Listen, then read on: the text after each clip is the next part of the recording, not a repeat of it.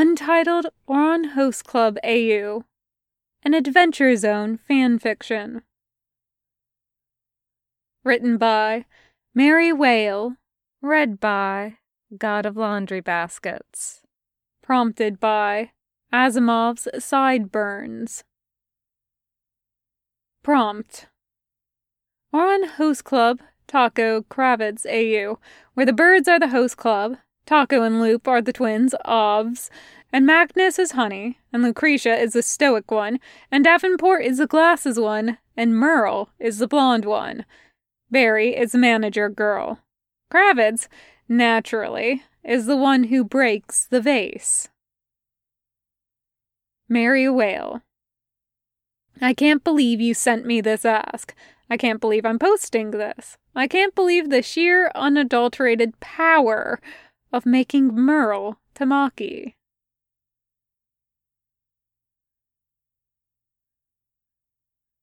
Kravitz opens the music room door, thinking, foolishly, that he's about to walk into a music room. A quiet one, tucked away in the back corner of a maze of a school he miraculously got into, someplace he can practice without constant interruptions. Getting into one of the most prestigious schools in the country on merit alone has painted a target on his back. He doesn't even have plausible deniability because he can't afford the uniform. Kravitz is dressed in a baggy sweater and a thrifted collared shirt. He managed to lose his contacts on the first day of school, so he's wearing his glasses, even though the frames are heavy enough to hurt his nose if he wears them all day. He badly needs to retwist the roots of his dreads, and he knows he looks a mess. But with his entire future riding on how well he does in classes, and an after-school job at a coffee shop to earn a little extra cash, he's got other priorities. All he really wants to do is sit down and practice his violin. He's got a solo in the upcoming school concert, and he's got to nail it if the scholarship committee is going to decide to keep funding him through next year. The music room, unassuming and off the beaten path, is like an oasis in a desert. It beckons him in, and Kravitz goes because he doesn't know any better yet. Kravitz steps into the room and closes the door behind himself, taking a breath and letting himself relax. He'll be able to practice without the rich kids, who aren't as good as he is, trying to sabotage him and... "Hey!" says a voice, startling Kravitz out of his moment of peace. "You're the new scholarship kid, right?" Kravitz, as it turns out, is not in the music room. Kravitz is in a room set up like the interior of a cafe. Tables and chairs, a couple of couches. Kravitz is staring at a group of students he recognizes as a mishmash of upper and lower classmen.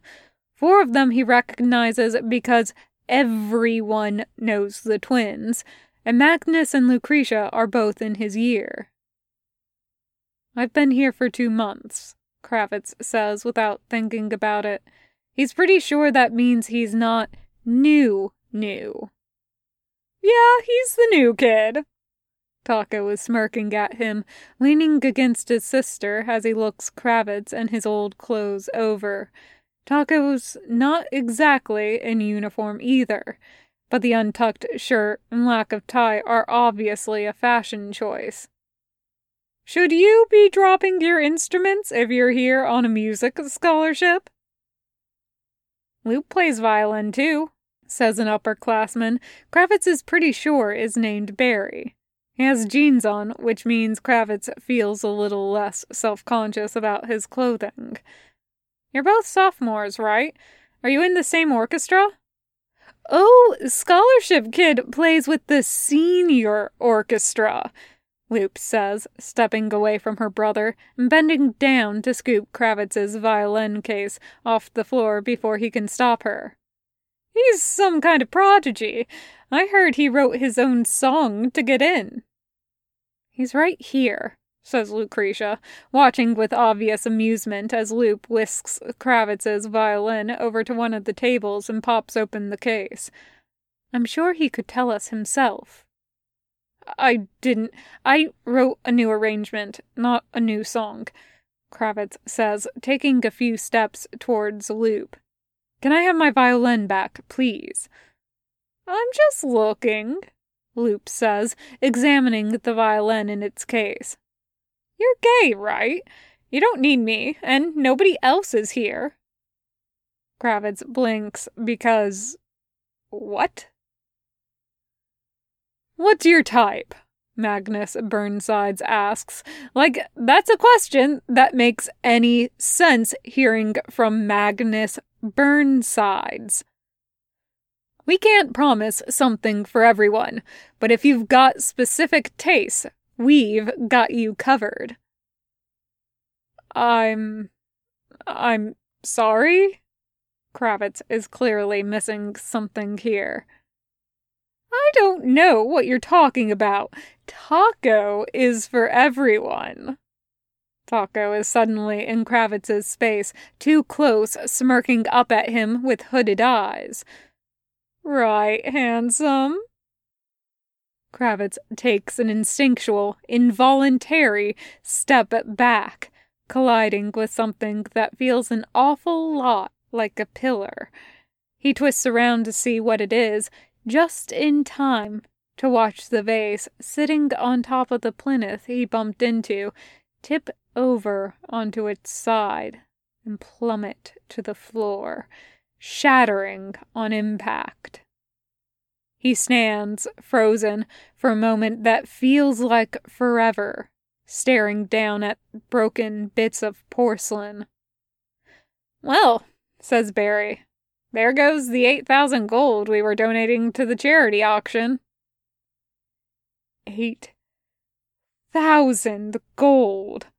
Kravitz feels his soul leave his body as he turns to look at the weird club he inadvertently stumbled upon.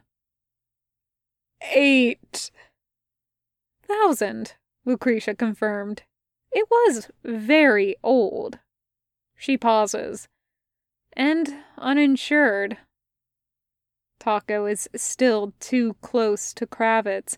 He cocks his head to the side, the look in his eyes distantly calculating. Well, my man, he says, you've got to pay your debt back to us somehow.